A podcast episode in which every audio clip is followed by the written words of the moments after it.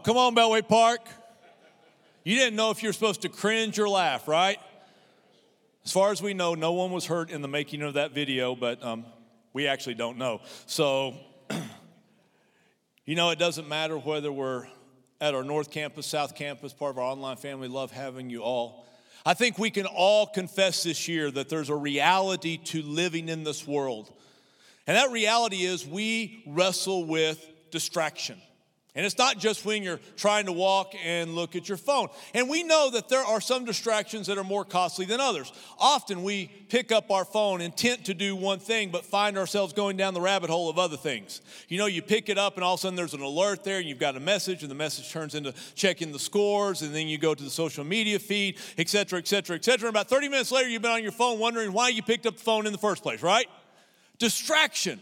But that's really not that big a deal but there are other things that are a big deal. Distracted driving, and I'm not talking about driving under the influence of some sort of substance, just distracted driving, whether it's your phone, putting on your makeup, eating, things such as that. It's estimated that last year, 2022, 3,000 American lives were lost due to distracted driving, 325,000 injuries due to distracted driving. In the business world, it is estimated by one entity that businesses are losing $4,500 per employee per year to, believe it or not, use of personal social media on company time. Distraction. Now, I understand that it is utterly impossible to stay completely focused on task all the time. Practice probably not healthy. One of the things that I am privileged to do as lead pastor here is giving messages. And believe it or not, I prepare for these. What doesn't happen is I don't just wake up on Sunday morning, like pray, write down four words, and just throw out what comes to the top of my head. I believe that what you're doing right now is of utmost value. Each and every one of you is making an investment. And I'm blessed and honored by that investment that you are giving time. And we want to make sure as a team, as a church, church, that we do our very best to set the atmosphere where we can meet with God together, where we can draw near to God, where we can be filled with His Holy Spirit in greater ways so that we can live out the purposes that He has on planet Earth. Church, in and of itself, isn't supposed to be an end, it's a means to an end. This is where we are encouraged, this is where we are built up, this is where we are charged to take the world for Jesus Christ and be who we are. I want to make sure we do the best we can at that. So I'm telling you, when I stand up here, I have prayed, I have thought, I have written, and I have rewritten messages. And in the process of doing all that, there are moments where I'm just flat stuck. Like my brain isn't really producing anything, or definitely not producing anything that is worthy of your investment. So I do a necessary reset of my brain. I go and I walk around, I pray, I think about some stuff. But I've discovered that unless I'm really purposeful and careful, the necessary reset of my brain so I can get my focus back becomes way, way too long. And even the reset to get my focus becomes a distraction. Come on, you know exactly what I'm talking about. We live in a society that probably has more opportunity for distraction than maybe any other society in the history of humanity. We have a plethora of stimuli. I mean, just all sorts of stuff coming at us again and again and again, all crying, Look at me, pay attention to me. I want you to pay attention to this. But at the same time, you might be thinking right now, Well, yeah, David, I get it. But there's a lot of issues in our world a lot of major issues. And if I were ranked to rank all the issues of our world and put distraction in the list, it feels like it should be pretty low. Come on. We have the war in the Ukraine, and it could unpack to greater portions of the world. And then we have distraction. We have maybe the addiction of my spouse and the wrestle it's causing in my family, and we have distraction. We have the growing moral decadence of our society, and we have distraction. And you look at the word distraction in light of everything that's going on, and it can seem like, yeah, it's a thing, and we all have to deal with it but it seems really low on the list of things we need to concern ourselves about. That when I really hear the word distraction, I hear something that's pretty innocuous, seemingly really harmless in the scheme of human existence. And I would suggest, please hear me out, that when we think that distraction is harmless and innocuous, that the enemy of God and the enemy of humanity has us exactly where he wants us. Because one of the major tools of the enemy believe it or not, one of his greatest strategies to destroy is distraction. Distraction isn't merely about the overabundance of potential stimuli that comes because of the prosperity of our nation, that comes because of our phone and our television sets and our computers and all the stuff that's coming our way. Hear me, there is something deeper. There is something more devious and hideous in distraction that we tend to think. And I actually get that idea from the scripture. And I invite you to turn in your Bibles to the place where I get it. Paul's letter to the church of Ephesus, but might I suggest that anything written to an original audience was also written to you when it's in the Bible. And it was written to me. Paul's letter to us, called the book of Ephesians, chapter 5. Now, maybe you didn't bring a Bible or you intended to use your phone as your Bible, but now you're thinking, hey, I'm probably going to get distracted if I use my phone. So you want to grab one of the Bibles we have. If you're on the floor at either of our physical campuses, underneath the chair in front of you, or if you're in the risers underneath your chair, there are black colored Bibles. Ephesians chapter 5 is on page 978 in those black colored Bibles. Now, as you find the passage, because I'm going to give you a challenge with that passage here in a second, I just want to state I thought Jeffrey did a masterful job last week of opening up the new year and a call to us to engage the word, not out of obligation, but out of opportunity. And at the end, he asked each of us to really just ask, Lord, what do you want me to do with it? I had something I sensed the Lord wanted me to do in light of that. I, in the new year, I want to engage more purposely in the memorization of Scripture. See, I, I, understand that there are going to be dark seasons and dark moments in life. And from the innermost part of who I am, in my mind, I want the scripture to come and serve as a lamp unto my feet and a light unto my path. And I know you're going to say, man, you have your phone, but you have to get your phone, you have to look it up, you have to do the search and all that kind of stuff. What would it be if it's just there? And you have that moment, and the Word of God and the truth of the Word, God comes to you in the moment. That's what I want. I know as I get older, I have to exercise my brain more. It tends to do things it shouldn't do anymore, and memorization is one of those great tools to exercise your brain. But I will tell you, the older you get, the harder memorization is. That's what it is for me. And what I tend to do is make goals that are way too much. Like my tendency would be to hear memorize scripture, so I say, I'm going to memorize the book of Matthew in January. Probably not going to happen. And I asked the Lord where to start, and He said, Well, why don't you start right here? See, over the course of the next three weeks, we're going to look at four verses. And I thought, even I, as long in the tooth as I am, I can memorize four verses. And so, over the course of the next three weeks, I'm going to memorize four verses. And I challenge you, invite you. Maybe you want to do the same thing. Maybe you want to join in with me because I am confident that when we unpack these, these are some of the most needed and practical verses we can get in the year 2023. Ephesians 5, verse 15 says, Look carefully then at how we walk. Notice that word.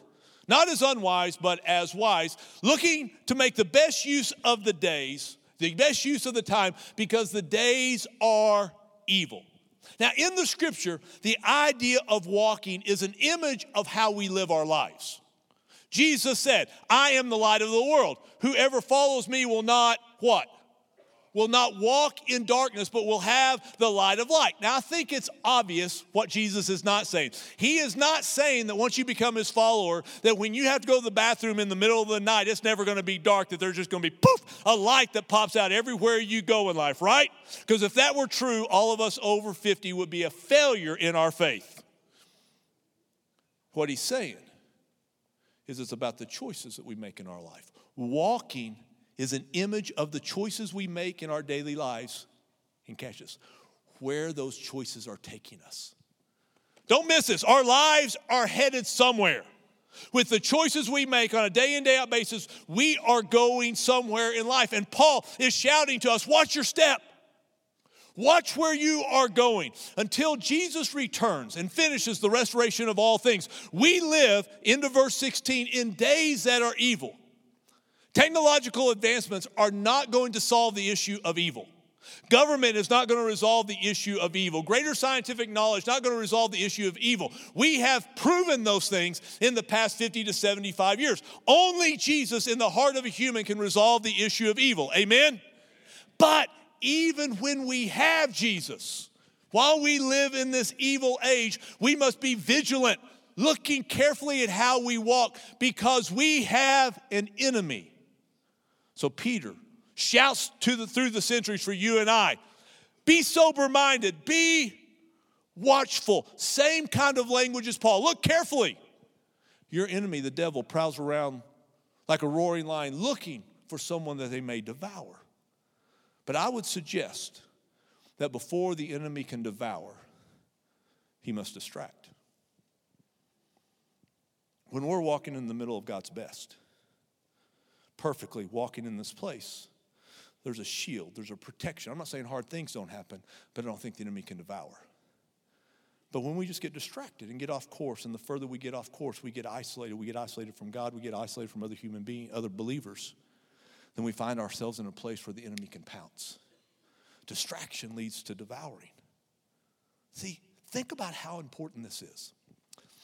At the end of our days, whenever that might be, the legacy of our lives and the nature of our eternity will be based on the choices we make on a daily basis. Now, I know some of you think, hey, did you just say what I think you said? I did. At the end of our lives, we are going to face judgment before God. Listen, we don't get into heaven based upon the choices we make, except for one choice. Did we embrace Jesus Christ as Lord and Savior? Did we have grace to become in? It is by grace you have been saved by faith, not of works, so that no one can boast. Amen? We can't work our way to heaven. However, what you get in heaven, based on the choices you make. I don't have time to unpack it, but I promise you it is all through the scripture. The nature of our legacy on planet Earth and the nature of our eternity beyond this life is based upon our choices. That's why the scripture implores us look carefully then at how you walk. Watch your step because life ends up being the sum of the choices that you and I make. Life ends up being the sum of how we choose to walk on a day in, day out basis. Every day, we make choices. One researcher at Columbia University estimates that the average American makes 70 conscious choices a day. I'm not talking about the choices that are automatic, the things that are on autopilot. We drive pretty much, believe it or not, on autopilot. That's why we think we can do other things while we drive. I'm not talking about those things. 70 conscious decisions a day. That is 25,550 decisions in a year. That is 1,788,500 decisions over the course of a 70 year life. That's a lot. And we feel the weight of it. One author says it well we are decision makers. Our lives are a series of choices, and this is more true in our day than ever before. People used to enter arranged marriages. Now we decide whether we'll marry and whom we will marry.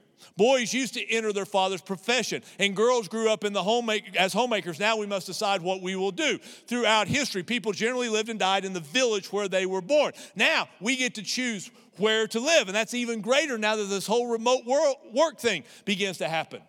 People used to follow their tribal religion almost exclusively. Now we must choose what we believe. So many choices, choice after choice after choice, to the point that one Princeton philosopher by the name of Walter Kaufmann actually coined a term that he thinks is part of the issue in the Western world. It's called decidophobia. We in the West, we prize the ability to choose. We love it. It's why we gravitate towards Amazon. Come on. Have you ever tried to buy something in Amazon? Like you just want something like a phone protector, a case. How many cases do you think exist on Amazon for your phone? Hundreds yay, thousands, yay, maybe millions of phones, uh, cases that you and I can choose from. We click, we click, we click, and we spend all our time looking at. The average grocery store in America in the 1990s had seven to 8,000 products on the shelves. You know how many it is today? Between 40 and 50,000. Same basic items, by the way just more of them. We've had people who served on the mission field over a course of years, especially in second and third world nations. And they say one of the big issues of reentry back into the American culture when God has their season finished is actually just going to the grocery store. They said, you know what? For years we went to the store where we were and we had like four choices of cereal. How many choices of cereal do you think exist in a grocery store right now? I've had people come back and say, I just felt like crawling in the fetal position and crying over all the choices that we have to make. It happens again and again and again. What cereal we decide is not that big a deal, but we kind of know the kind of food we eat says something about our lives, the kind of choices we make. See, instinctively, we know this. We know that life is the sum of our choices. Life is the sum of the way we walk, and we're fearful of making a mistake. That's why Scripture implores us look carefully then how you walk. Not as unwise, but as wise, making the best. Somebody say best. Making the best use of the time because the days are evil. Hear me. This is why this verse exists. The goal of this is not just to feel bad. I, I, used to think, kind of growing up, I'll be honest with you. Going to church, I thought we really had church if I felt bad at the end. If I felt guilty, then it's like, yeah, we really met with God at that place. I, I don't buy into that. The goal of the work of God in our life isn't guilt, it's to move us into the likeness of Jesus so that we can have the best. That is the heart of the Father. Our Father longs for us to have what is best. He sent Jesus to die on the cross, overcome death, hell, and the grave, offers us life and offers to set us free from the slavery of sin. And if we're set free from the slavery of sin, we now have the power, we have the ability to actually choose what is best. Next week, we're going to talk about the will of God, that God reveals to us His will, His good, pleasing, and perfect will. His will that we make way too big a deal about. He wants us to know His will so that we can have what is best. In two weeks, we're going to talk about this incredible gift that God gives to us the gift of His Holy Spirit that He will give to us again and again and again. And if we live a life that is submitted to the Holy Spirit, He will empower us to make choices that lead to the very best in life. The Father longs for you and I to have what is best in life, but to have what is best, we must look carefully at the way we walk. We must choose. See, the greatest enemy to God's best isn't always that which is outright evil. Often, the greatest enemy to God's best is just being distracted by all the good. You see, in the midst of so many good things, so many options that exist, sometimes we can get distracted. And at first, it doesn't seem like that big a deal. But the longer you walk just a little distracted and off course, the further you get away from God's best. And we get to that place where the distraction leads to the ability to be devoured.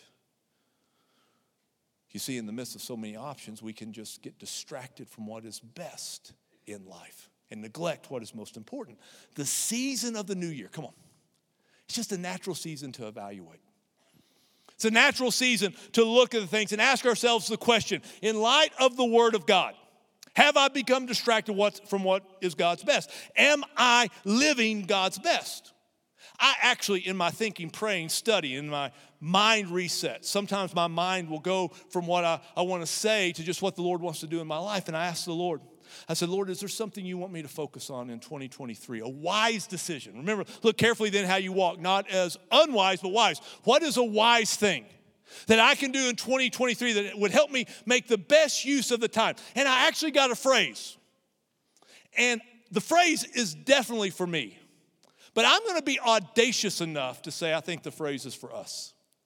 I'll submit it to you. You can decide at the end if you think the phrase is for you. You have to do something with the text. The scripture implores us look carefully then how we walk. We, have got to look at it. But I would suggest to you that one of the wisest things we can do, maybe not the wisest, but one of the wisest things we can do right now to make sure we make the best use of our time is to do whatever is necessary to fuel the fire of our faith. Somebody say out loud, fire. Hear that word, fire. Another word, passion. A biblical word, zeal.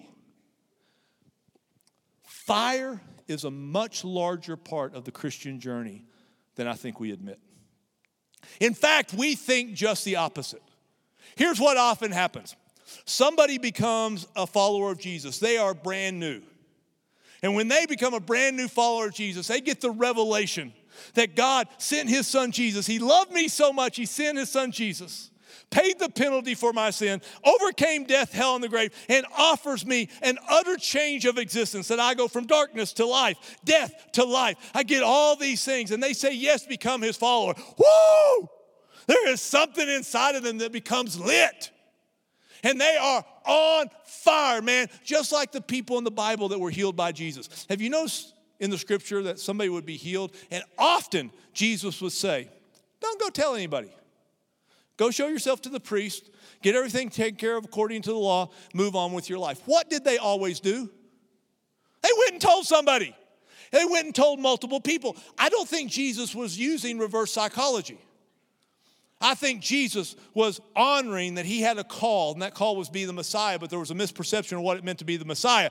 And it wasn't about just being a physical healer in the now, that he came to pay the penalty for our sins. And he didn't want to get distracted from that. And so he would heal people, show the compassion of Jesus, but he would try to tell them, hey, don't get a lot of people doing this, but they couldn't help it. The move of God was so strong, so powerful in life that they got on fire and they had to tell everybody around them what Jesus had done in their lives. That's what a new follower of Jesus does. But what we tend to think is this we tend to think they'll settle down soon. It's all new to them, it's just exciting now. But soon enough, they'll get over that initial high and they'll join the rest of us as they mature. Isn't it interesting? We have this idea that apathy, lack of fire, is maturity. That somehow maturity precludes passion in life, which is very opposite of the testimony of Scripture. Last month, we celebrated the extravagant heart of God shown to us in the incarnation. God loved us so much in a way that we can't begin to describe. His heart for us is so grand that the Creator became flesh, the Creator became human. The prophet Isaiah spoke about this reality hundreds of years before it happened. For unto us a child is born, to us a son is given, and the government will be upon his shoulders, and he will be called Wonderful Counselor Mighty God, everlasting Father, the Prince of Peace. Now, come on, this is incredible, is it not? But what we tend to do is often miss the last line of the prophecy. Look at it. The zeal of the Lord Almighty will accomplish it. God is on fire.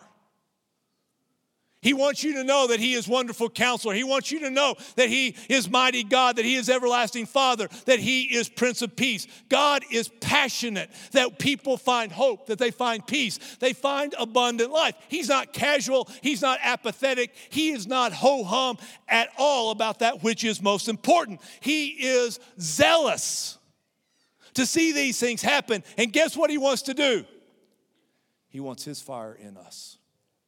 He wants to put His fire in you and I. John the Baptizer prepared the way for Jesus' earthly ministry. The voice of one crying in the wilderness. And John looked at a group of followers and said, I baptize you with the water for repentance. But there's one who's coming, the one you need to get ready for after me. He's mightier than I. His sandals I am not even worthy to carry.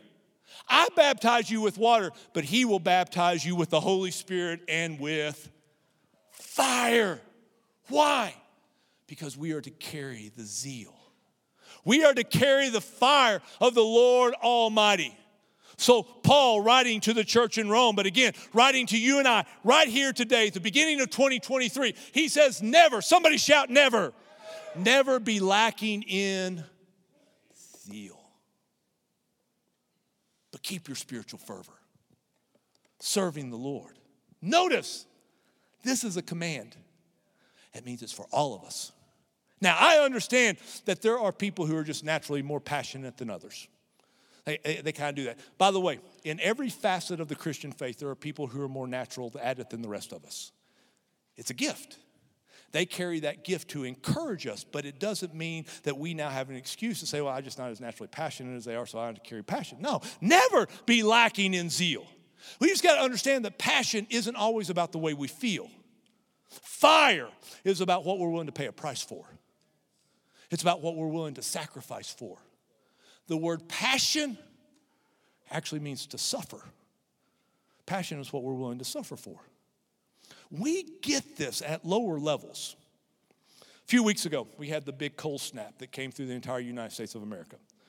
And I happened to turn on an NFL football game, the Kansas City Chiefs versus somebody. it was like a negative 15 in Kansas City. And I thought, this is just me, I thought there is no way there's going to be any stands, uh, uh, fans in the stands. No one was set out to watch a football game in negative 15. The stands were packed. There were dudes out there without their shirts on. I mean, passion is often just crazy, is it not? And I'm like, I, I, I can't, I mean, it made no sense to me because I, I don't value what they value. There's no facet of it. We get that. I mean, if you're passionate for something, you suffer. Like some of you have been passionate fans of the Dallas Cowboys for a lot of years. You have suffered. May I prophesy unto thee. You're going to suffer some more in the next few weeks. I'm just saying. Oh, some of you saying, Get thee behind me, Satan.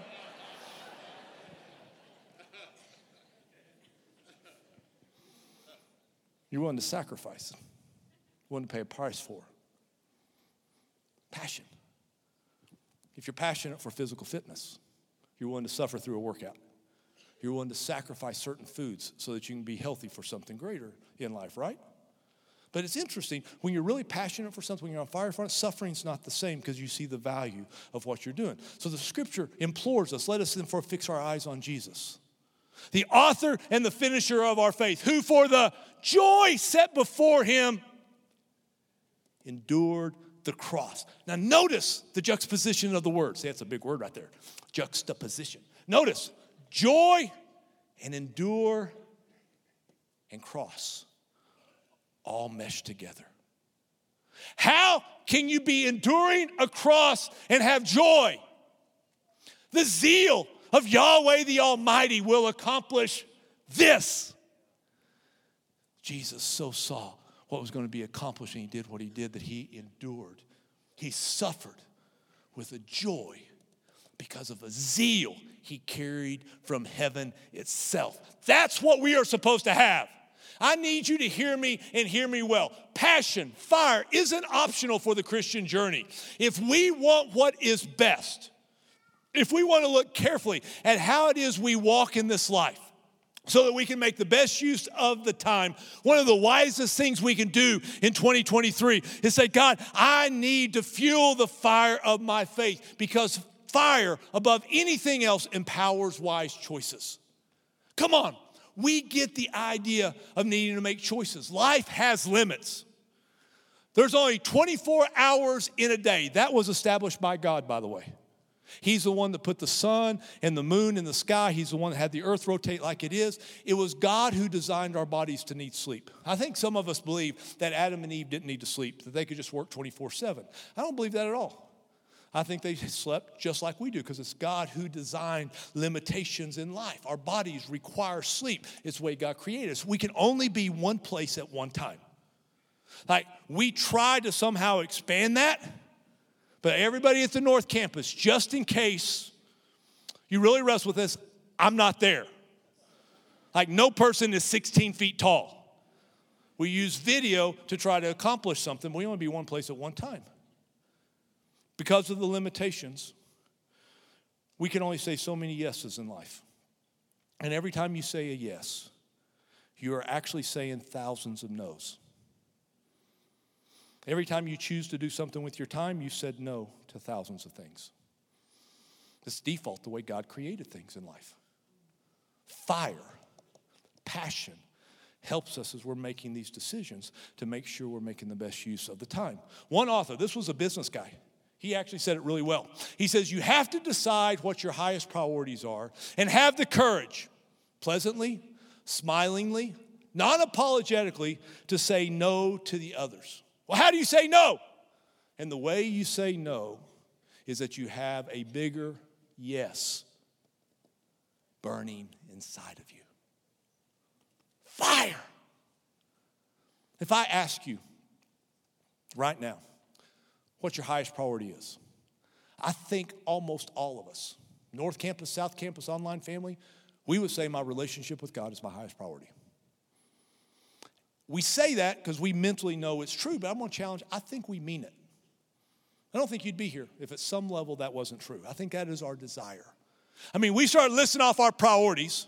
And we can say, well, yeah, my relationship with God, if I'm married, then my relationship with my spouse, if I have kids, then my parenting of my kids. When we start listing out our priorities, and all those are accurate. And please hear, I think that there's a desire inside of us to be true. But at the same time of listing those priorities, we have to be honest enough to say that we all have this propensity to be distracted.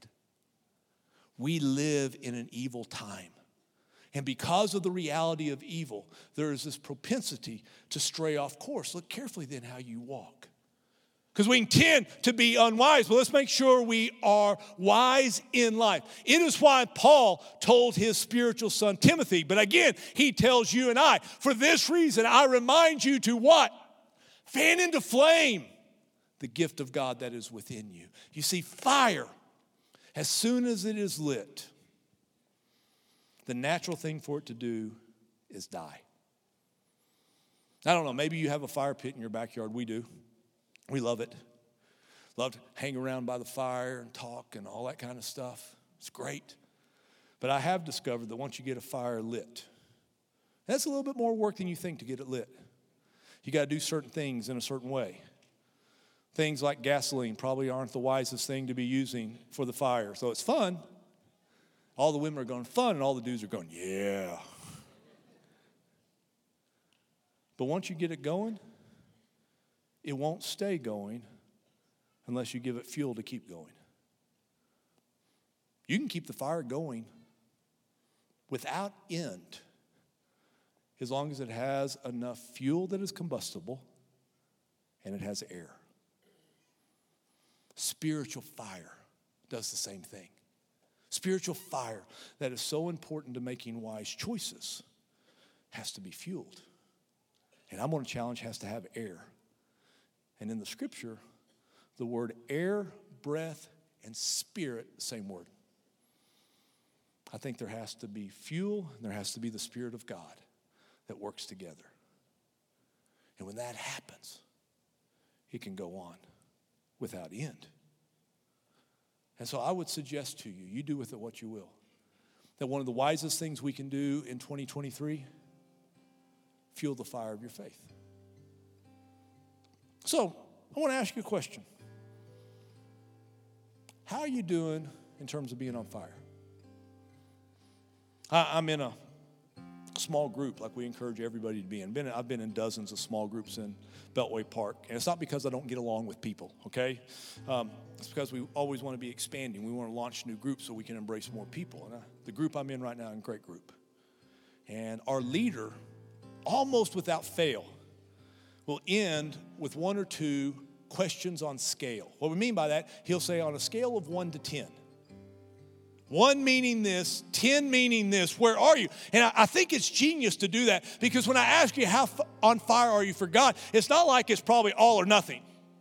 It's probably somewhere in between. And so, in honor of my group leader who's invested a lot in my life, on a scale of 1 to 10, where are you being on fire of God? One, being as low as it's ever been in my existence. Zero might be no fire. And it might be your zero because you're saying, I'm just now considering the claims of Jesus, which is awesome. And 10 being, this was the most on fire I have ever been. Where are you? Listen to me. The goal isn't to feel bad. There is no condemnation for those who are in Christ Jesus. Are you hearing me? There is no condemnation no condemnation. If you're in Christ, this isn't about condemnation. This is about the best. So there is conviction. The Spirit of God does work to say, I just want you to have the best, and I'm going to keep trying to nudge you. Sometimes He slaps us.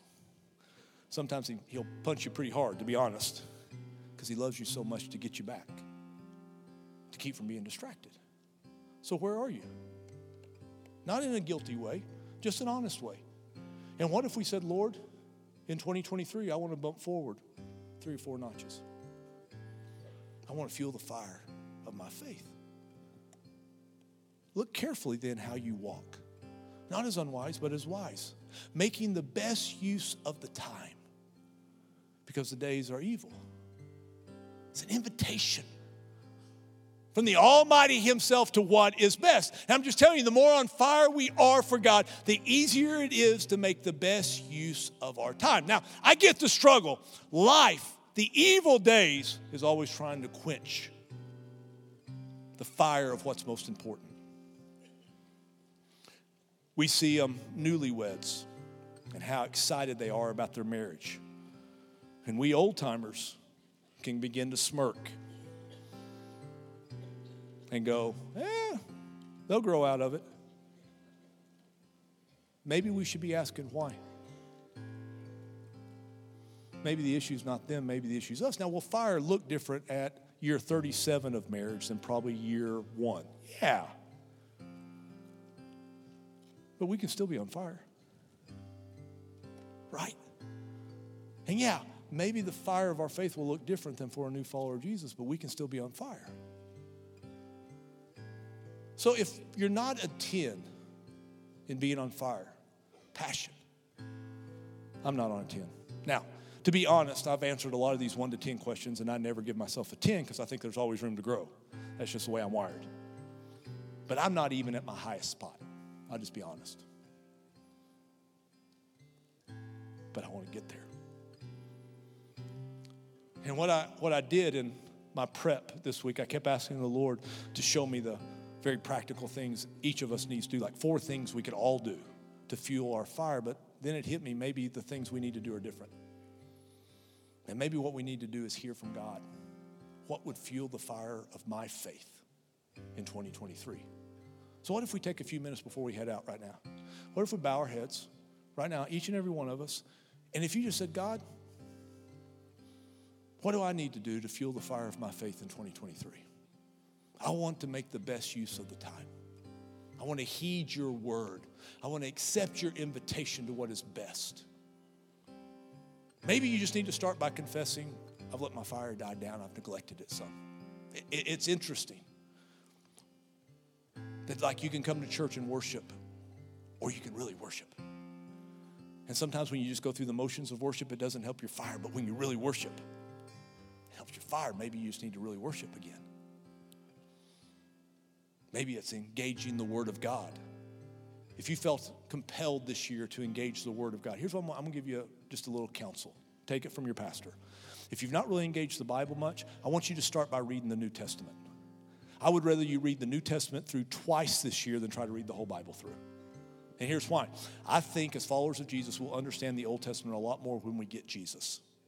So get to know Jesus, New Testament, and then let's go back to the old. The old is valuable. It's the Word of God. There's a lot in it. But you'll, if you start in Genesis and start trying to work your way through, you'll die about Genesis 23.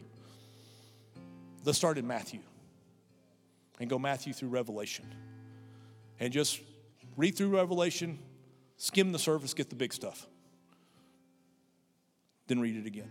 Maybe that's what you need to do. I don't know. Would you just ask the Lord what you need to do?